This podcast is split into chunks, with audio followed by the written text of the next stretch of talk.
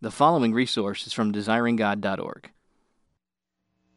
The doctrine of unconditional election is so different from what many of you grew up with that you find it hard to believe that it's in the Bible and you find it hard to feel that it's good news. There's an intellectual issue and there's an emotional issue, which means that I'm swimming against a doubly difficult current Sunday after Sunday in Romans 9 because I believe with all of my heart it is in the Bible and I believe with all of my heart it is good news. And so I have an impossible task. But all things are possible with God. And so I want us to pray before we proceed. So let's pray. Father in heaven, my prayer is that this people downtown and this people here in Roseville would see what is really there in the scriptures that you inspired. Secondly, I pray that they would understand it as much as a fallen, finite human being can understand it. Third, I pray that we would all together embrace it as precious, more precious than gold, and more pleasant than honey, and more practical than all the books of theology or help at Barnes and Noble.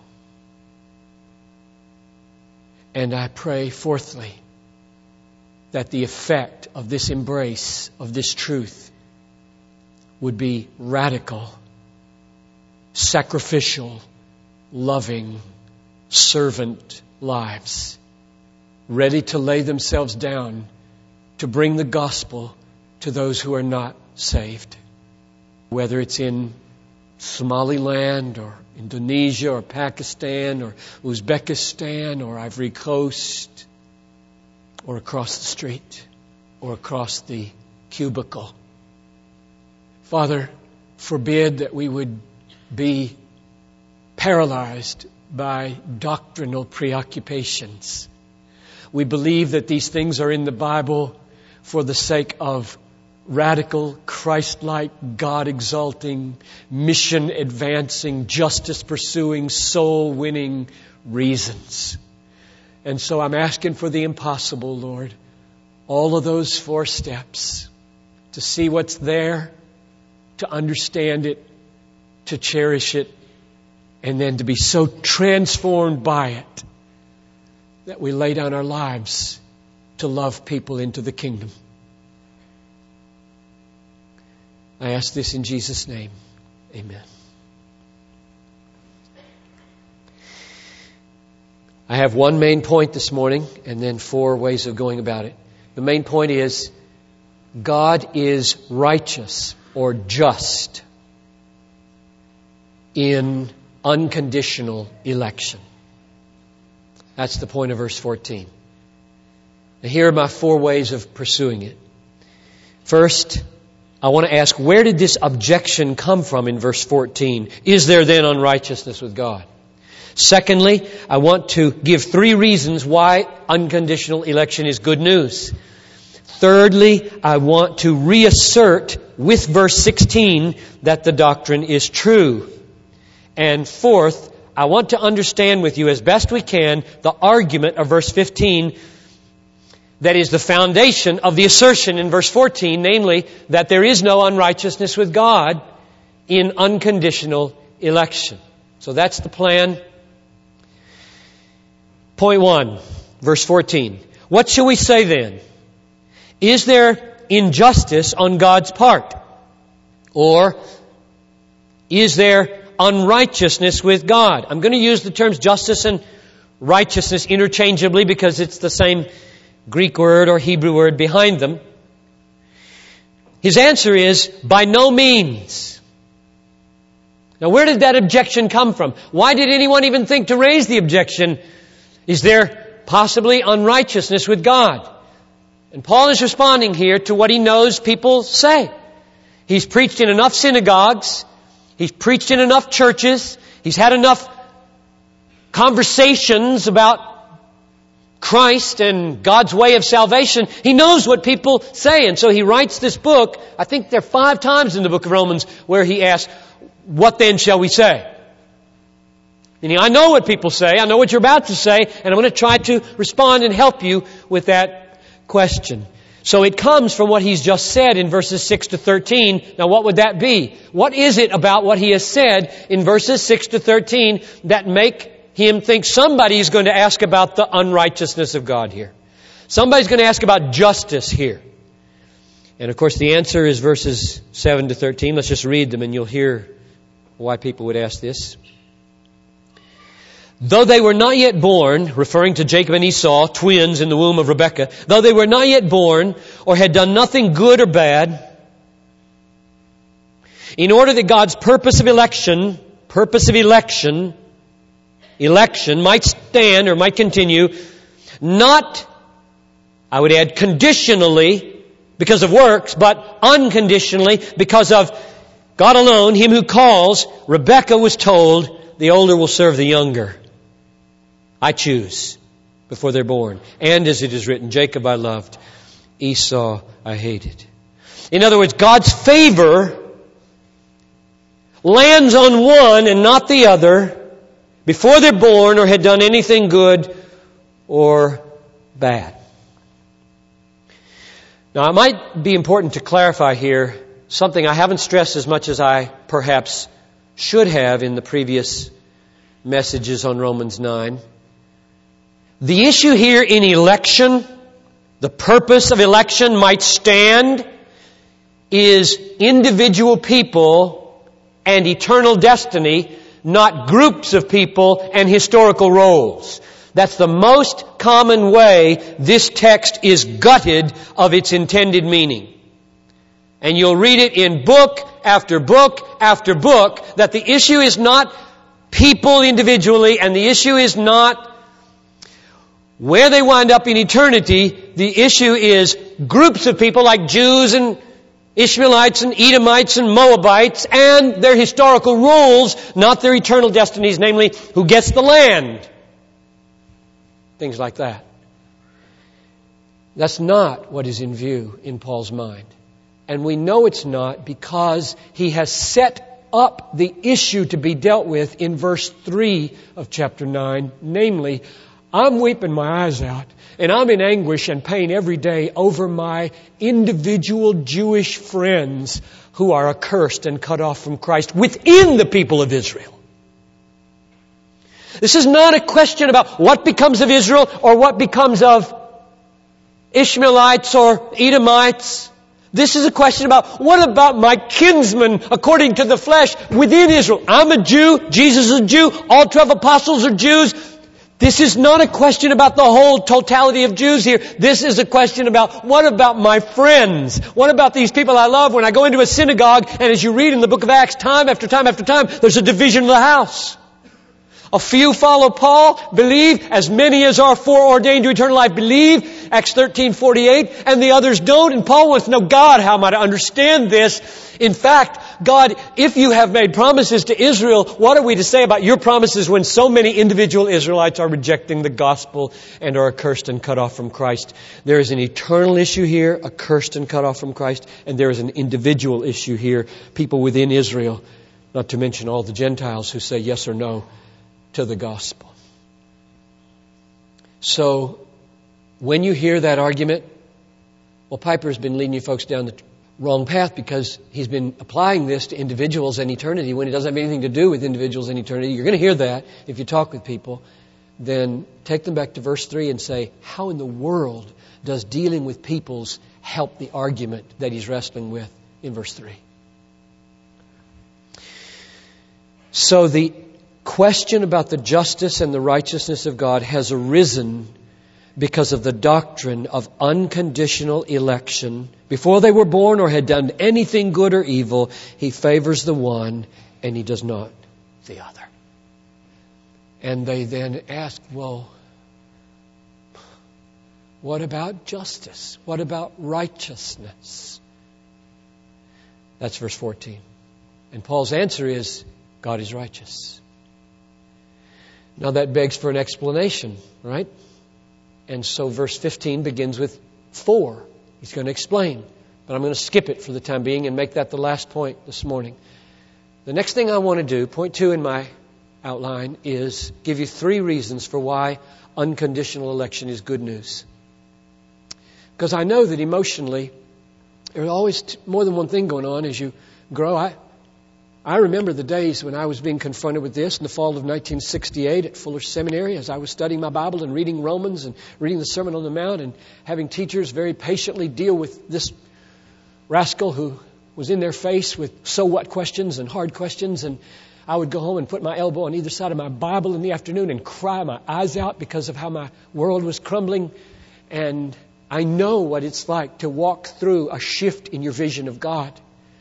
Because most people grow up in very, not, not so much doctrinally wrong churches, but doctrinally indifferent churches. This never even talked about Romans 9. It just wasn't on anybody's radar screen. But there was absorbed a kind of view of God that was different. And so you sit there and you say, well, it looks like it's there, but frankly, how can it be good news? So here are three reasons, among many, that it is good news to embrace unconditional election. Number one, it is good news because it means that no unbeliever is, has ever been, or ever will be so bad, so corrupt, and so wicked that he can say to you when you witness to him and pray for him and cry over him, he can never say, I'm too bad to be elect. I have, I have heard many despairing sinners in my life who say, I am so. If you knew the things that I have done, you wouldn't even hold out the possibility that I could be among the elect. Now, the doctrine of unconditional election arrives in that room with tremendous good news. Because the right response to those people who are despairing is you have no right. Who do you think you are to exalt your sin to the level of God? Who do you think you are to wallow in your despair and make your sinful will the sovereign of the universe as if you could decide what the criterion are for whether you're elect or not? Who do you think you are to blackmail God with your despair? Now that sounds negative. It lands on people shockingly with good news. You have no right to tell God He can't choose you because of your rotten, no good, lousy life. He knew that and knows it. I've got news for you. Election is absolutely unconditional. You cannot put up against it any length or any depth of sinning in your life and conclude from that sin, I cannot have been chosen by God. That's arrogant to talk that way, in fact, in your despair and brokenness. Isn't it strange that human beings can play God while they're despairing of being favored by God. Therefore, you say to them, you may not play God with your sin. None of it proves you are not elect. Repent and believe upon the Lord Jesus Christ, and you will be saved because the Lord says in Romans 10, 13, all who call upon the name of the Lord will be saved. Oh, the glory of unconditional election. Do you have to deal with someone today? I'm sure my son will be on the telephone with his wife who is in Fortaleza, Brazil, the only Christian in her family. over her father who has not awoken from a coma after the fireworks blew up in his face on New Year's Eve, has lived every day of his life as an unbeliever and as an alcoholic and will go straight to hell as far as she knows unless he wakes up and hears her pleading and believes. You got any situations like that in your life where you want, if you've got five minutes of consciousness, maybe, to be able to say, Daddy, once there was a, a thief and he spent his whole life stealing from people and ripping people off and lived totally for himself. And he got what came to him. He got strung up on a cross. And in one moment of absolutely absurd, unbelievable appeal to sovereign grace, looked at the Lord of the universe, singing with him and said, Jesus, remember me when you come into your kingdom and heard the most incredible words. Today, you will be with me in paradise. That's what you can say. Why? Because, among other reasons, election is not based on foreseen performances. It's based on God's sovereign grace unconditionally. And therefore, no thief hanging on a cross, no paralyzed alcoholic in a coma who comes out for a few minutes can ever say, I cannot have been elect. My life was debauched through and through and forever. You may never bring your despair against God like that. That's the first reason it's good news that God elects unconditionally. The second reason it's good news is that God's electing unconditionally preserves the praise of God at every level of salvation from eternity past to eternity future. So that we do not boast in ourselves and our vaunted will, we boast always at every level, from election in the past until glorification in the future, and all the pieces of our being saved in the middle. We boast in one thing, God's grace, and not myself and my intelligence and my sensitivity and my wisdom that I somehow was smart enough to respond while others, fools that they are, didn't. Nobody will be in heaven talking like that.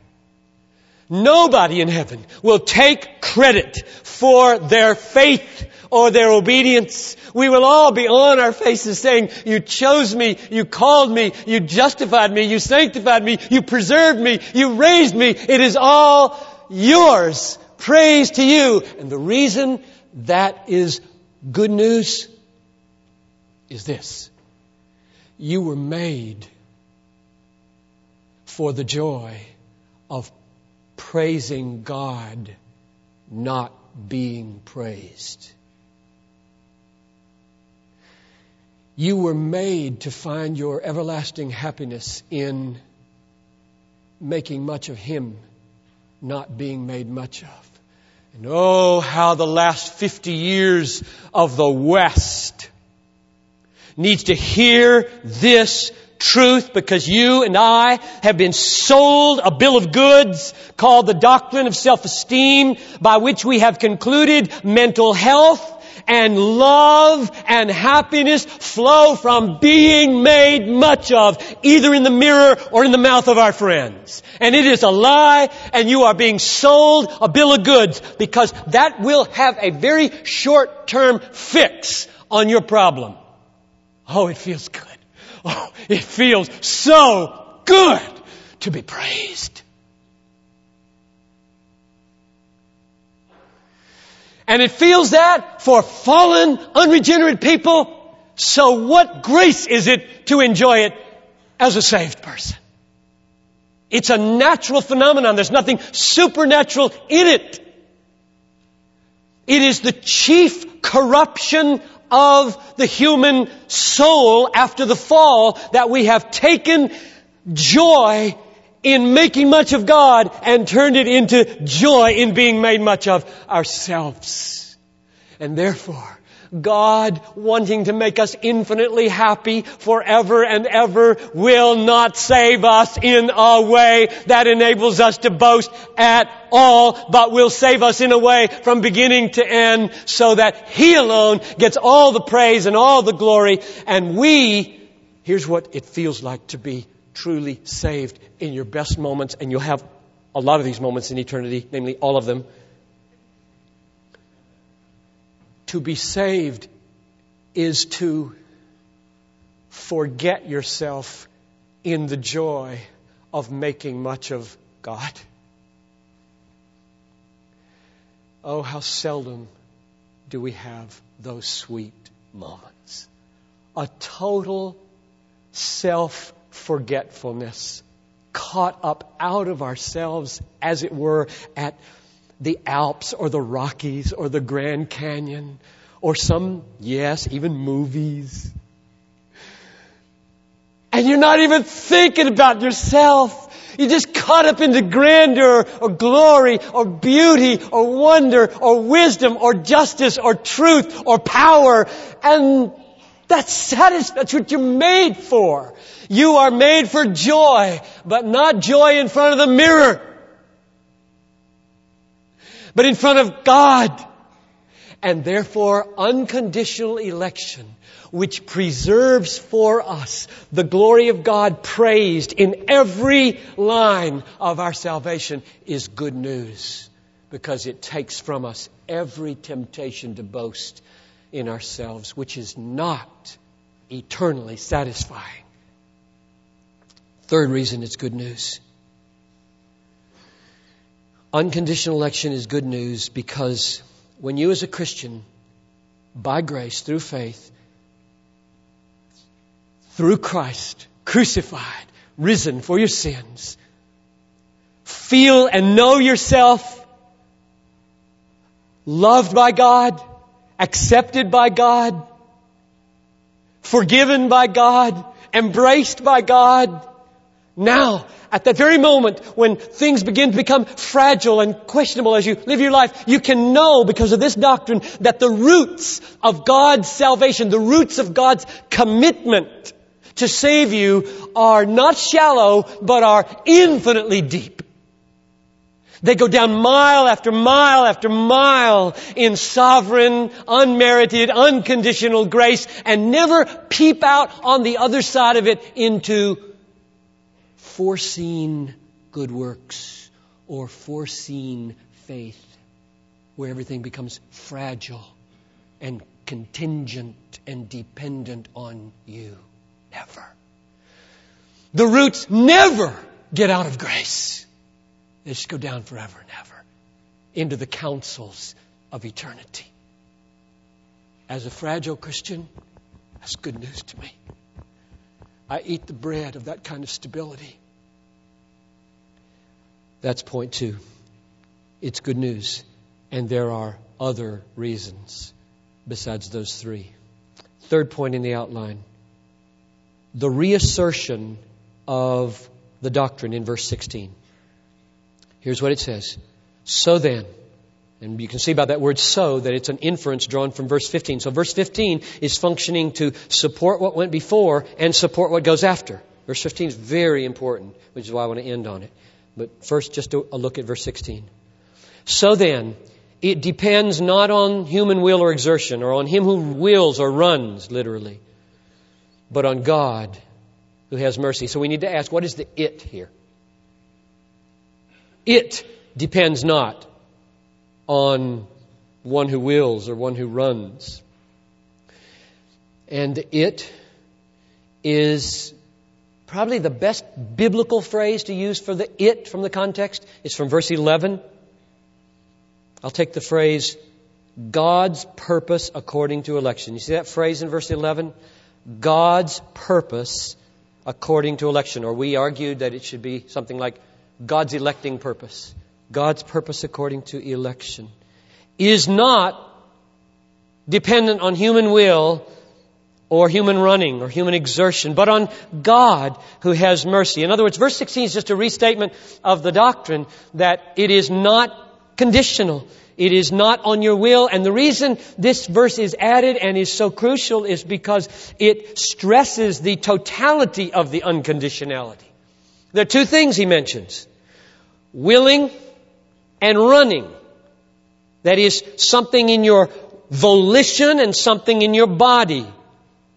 Your volition starts acts and gets them going, and your body acts them out. And he's saying, take those two things, willing and then acting. And he says, neither is the ground for election. You can't will your faith and say, aha, now I should be elect. It wasn't your willing that was the basis. And then you can't work hard and do loving acts and say, now it's because of that I should be elect. No, you were not elect because of that. Not because of your willing, not because of your running, but because of what? God. So that's the reassertion of the doctrine in verse 16. Now, finally, what's the basis of his claim that God is righteous to do this? God is just to choose one and not another before they had done anything good or evil. What's the argument in verse 15? You see that it's an argument because it begins with the word for or because. For, let's just make sure we get verse 14 in our minds. It's not as though there's any injustice with God, is there? God forbid. There is no injustice or unrighteousness of God. For, verse 15, for God says to Moses, I will have mercy on whom I have mercy, and I will have compassion on whom I have compassion. That's a very strange argument. It does not sound like an argument. It sounds like a restatement of the problem. He's saying, all right, here's the problem. God, before they were born or had done anything good or evil, chose Jacob and not Esau. He asks, is there unrighteousness that he would choose Jacob without any reference to anything he had done or not done? And Paul says, no, there's no injustice because God said to Moses, I have mercy on whom I have mercy, and I'll be gracious to whom I'll be gracious. And you attempt to say, that's not an argument. That's a restatement. That's the problem. In 1979, I've told you this story before, I'll tell it again. In 1979, I went to Walt Wessel, chairman of the Bible department at Bethel where I was teaching, and said, Walt, I want a sabbatical. I've been here six years and, and I'd like to take my, my contractual sabbatical for all of the, all of the fall and the, and the interim term. And so I'd like to take from May through next January and he said, Fine. What are you going to work on? I said, I'm going to work on the word for at the beginning of verse 15 in Romans 9. And that's all I want to understand. If I could understand the word for at the beginning of verse 15 in Romans 9, I think my, my life would be changed. And I would be able to teach these classes a lot more fruitfully. And that's what I did. From May of 79 through January of 80, all I did was study Romans 9, trying to come to terms with whether that's an argument. How is this an argument? How is verse 15 an argument? all I did. There were two results from that sabbatical. This book, and I don't know whether, whether they have any out there or not, but I, if, if they're out there, um, this is my best shot. I can't begin to tell you everything that needs to be said in these sermons but this book called The Justification of God, which could be paraphrased the validity of the word for at the beginning of verse 15 of Romans 9. That's what it means. I, I have, that's all I've done. I, I, had to do 23 verses to understand one verse, so it, it, it says somewhere here a study of Romans 9, 1 to 23. So I commend it to you. This is very, this is very hard sledding. This is not um, easy reading and it's just for those of you who want to go further. The other effect of that sabbatical was that I quit at Bethel. I resigned. And the reason I resigned is because as I studied Romans 9 and began to see what I'm going to share with you now in the last few minutes of this message, the meaning of Romans 15, I felt what never have I felt since and had never felt before a call from teaching to preaching to say, this God of Romans 9 is not simply to be analyzed or explained. He is to be proclaimed. He is to be worshiped. He is to be loved. He's to be died for in missions. And so I quit and said, I want to I wanna be a pastor where I could take a people like this who are all over the map theologically, little children up through older people, and say, let's go. Let's get a handle on this God. Let's be in His hands. Let's become so radically devoted to the God centeredness of God that we will lay our lives down to bring others into the joy of knowing this God. And that's what I've been trying to do for 23 years now. The argument hangs on two keys, or it has two keys that unlock it. The argument of Romans 9:15 is what we're looking at now. There are two keys, and what I want to do is just summarize what they are. I do want you to see the whole argument in summary form as we draw this to a close. Here are the two keys. One has to do with the, the Old Testament context of verse 15, namely Exodus 33:19, and the other has to do with Paul's understanding of righteousness. Paul has a very particular God centered definition of justice or righteousness in his mind. It is not probably going to square with what you've inherited as a definition of justice or righteousness. Let's take key number one first. If you would like to look at Exodus 33:19, let's go back there. The key is the context. He is quoting Exodus 33:19 when he says, "I'll have mercy on whom I'll have mercy." What is the meaning of that statement in that context? That's the question, because Paul plucked it out. He didn't get that out of nowhere. You know, he wasn't just writing along and say, huh, what would be an interesting text to quote? Oh, 30, Exodus 33, 19. That wouldn't just come to your mind. He has thought very deeply about where can I go to help people grasp the nature of God and the nature of what it means to be God and to be righteous and be gracious in the Old Testament. And he gets it here. The context is this. Moses is arguing with God, wrestling with God, asking God, don't, don't let us go up to the promised land without you. We need you to go with us. And in verse 18, he says, Moses said, please show me your glory. And God said, I will make all my goodness pass before you, and I will proclaim before you my name and I will be gracious to whom I will be gracious, and I will show mercy on whom I will show mercy. Show me your glory. Show me your glory. And God responds, I will make my goodness pass before you. I'll make my name pass before you. I will declare to you I have mercy on whom I have mercy. And I'll be gracious to whom I'll be gracious. How, how would you put all that together? Glory, goodness, name, freedom in showing mercy to whom He wills. How do you put all that together? What's, what's going on here?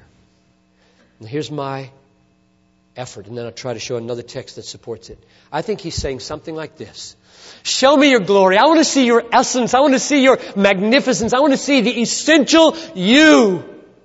And God says, All right, here it comes. You won't be able to see it. I have to show you my backside, but what you're going to get is words and vision. And the words are these Here comes my goodness, my name, and the essence of my goodness and my name is I'm free to have mercy on whom I have mercy and be gracious to whom I be gracious. I think that sentence, I'll be gracious to whom I'll be gracious, which is the one Paul quotes in Romans 9:15, is a defining, essential statement about the name of God. Now, here's some support for that. Do you remember the other place in the book of Exodus that Paul, Moses, is asking about God's name? Remember chapter 3? burning bush. Go down there, Moses. And he says, well, what shall I tell them about who sent me? What name shall I tell them about the God who sent me? He says in verse 14, God said to Moses, I am who I am. And he said, Say to the people of Israel, I am has sent you. What's your name? I am who I am. Show me your glory. I have mercy on whom I have mercy. Now, pull these together here. The structure, grammatically and linguistically, are identical. I am who I am. I have mercy on whom I have mercy. What's the point of these? The structure is the same, and what you get from chapter 3 to chapter 33 is an advance of application. What he's saying is, I am who I am. That's my name, is my essence. My being is freedom, self-existence. Nobody made me the way I am. I didn't come into being. I didn't consult with any manual about how to become God. I am reality. All other reality is relative. I'm absolute. Everything defines itself by me. I give existence. Nobody defines or gives me existence. I am God. That's what it means to be God, to be self-existent. Now, how does a God who defines himself like that act? And he says, Show me your glory, God. I will show you my glory. Here's my name. I have mercy on whom I have mercy. And I'm gracious to whom I am gracious. In other words, he's not only free in his being, he's free in his action. He's not only self-existent, he's self-determining. There are no constraints or controls outside God making God be what he is or making God do what he does. This is the meaning of Godness. G-O-D in English means I will have mercy on whom I have mercy and I will be gracious to whom I'll be gracious. I am who I am. Now that's the first key for understanding the argument of Romans 9:15. You got to understand when Paul says there is no unrighteousness with God, for he said to Moses, this is who I am. This is my essence. This is my name. This is my glory. I have mercy freely not by constraint of any will or running of men. That's key number one. Now, key number two is what does Paul mean by righteousness? And here we need long time to argue from the Old Testament. And maybe we'll do some of that in three weeks. And we could argue from Romans 3, 1 to 8. We could argue from Romans 3, 25 and 26 for the definition I'm about to give you, but I'm just gonna give it to you and then put the two keys together and unlock the door, and then we'll pick it up later. The second key is the definition of righteousness, which goes like this God's righteousness is His unwavering commitment to always uphold and display the honor of His name and the greatness of His glory. God's righteousness is His unwavering, unswerving, faithful commitment to uphold the honor of His name and the greatness of His glory. Now, to help you see why that would be called righteousness, think of this. The most fundamentally right thing to do in the universe, for God or anybody else, is to value most what is most valuable and act accordingly to value most what is most valuable and then act accordingly. What is most valuable? Answer, the glory of God. The name of God is the most valuable reality. We are way, way, way, way, way, way, way down on the list of values in the universe. God is infinitely valuable. Therefore, for God to value most what is most valuable, He must value His glory and value His name and therefore act accordingly, which is why I define righteousness as the unwavering commitment to do what's right, namely value and uphold His honor, His majesty, His glory. Now, there are many texts I can take you to to show you that that is the biblical definition of God's righteousness at its root. But let me just put the two keys together and draw this to a close. Now we have two keys to make sense out of the argument in verse 15. And remember what he's arguing for. There's no unrighteousness with God in unconditional election. Why? Because, one, God's name, His essence, His glory is freedom in the dispensing of mercy. I will have mercy on whom I have mercy is a summary of His freedom to be unfettered by any human constraints or any demonic constraints so that He does what He does without consulting us. That's his name. Second key, his righteousness is to uphold his name. Therefore, to be righteous, he must elect unconditionally. I think that's Paul's argument. It's an argument rooted in the very nature of what it means to be God. We tend to come at God with all of our human limitations, all of our conceptions on what it would mean for us to be God. Well, if I were God, well, you're not God, and you don't have a clue what it means to be God.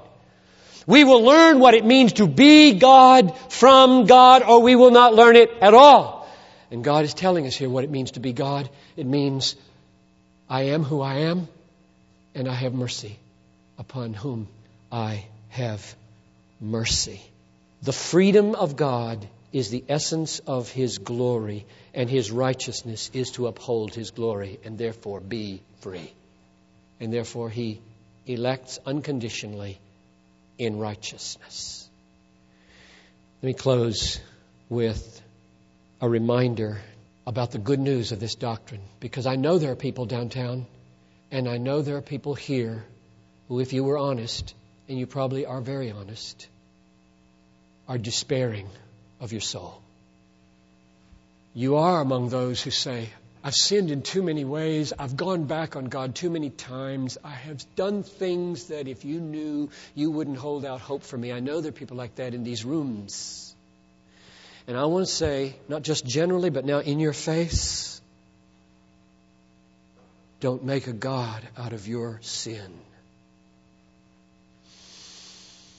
Don't lift up your sin in the face of the free, sovereign, self existent, self determining God and say, You can't have elected me. That's arrogant. Despair is rooted in arrogance. I call you not just to feel broken, but to be broken and to let God be God. He elects unconditionally. You may not blackmail Him with your despair. Lay it down. Listen to His promise. Come to me, all you who labor and are heavy laden, I'll give you rest. Take my yoke upon you and learn from me, for I'm meek and lowly in heart, and you'll find rest for your souls, for my yoke is easy and my burden is light. Everyone who calls upon the name of the Lord in this room or downtown, everyone who calls upon the name of the Lord will be saved. Romans 10:13 in the authority of God and in the name of Jesus I call you trust Christ and stop negotiating with your despair. And secondly, when that happens, and it's happened for most of you in this room, when that happens, glory in praising God for your salvation, not boasting in your faith or any other trait that you have. Glory that He's done it all. Just find endless ways to say, I love you, thank you, praise you. And then thirdly, as we go out of here, some of you, talked to one fellow who won't be back for two years last hour, and with tears we said goodbye. Some of you are, are going for a long time. And as you go, take that security that's got roots down into bottomless grace Take that security and that strength and that joy and lay your lives down to tell other people about the free grace of God. Lay your lives down. Don't be proud. Don't be arrogant. Don't beat people up with your theology. Be meek and humble and lowly and serve people. Lay your lives down for the most in your face unbeliever or the most hostile person in another religion, in another place or across the cubicle. Go this week and in the power and strength of having been loved and forgiven and accepted and chosen freely, freely give. Thank you for listening to this resource from desiringgod.org. If you found it helpful, we encourage you to enjoy and share from thousands of resources on our site, including books, sermons, articles, and more, available free of charge. DesiringGod.org exists to help you treasure Jesus more than anything else, because God is most glorified in us when we are most satisfied in Him.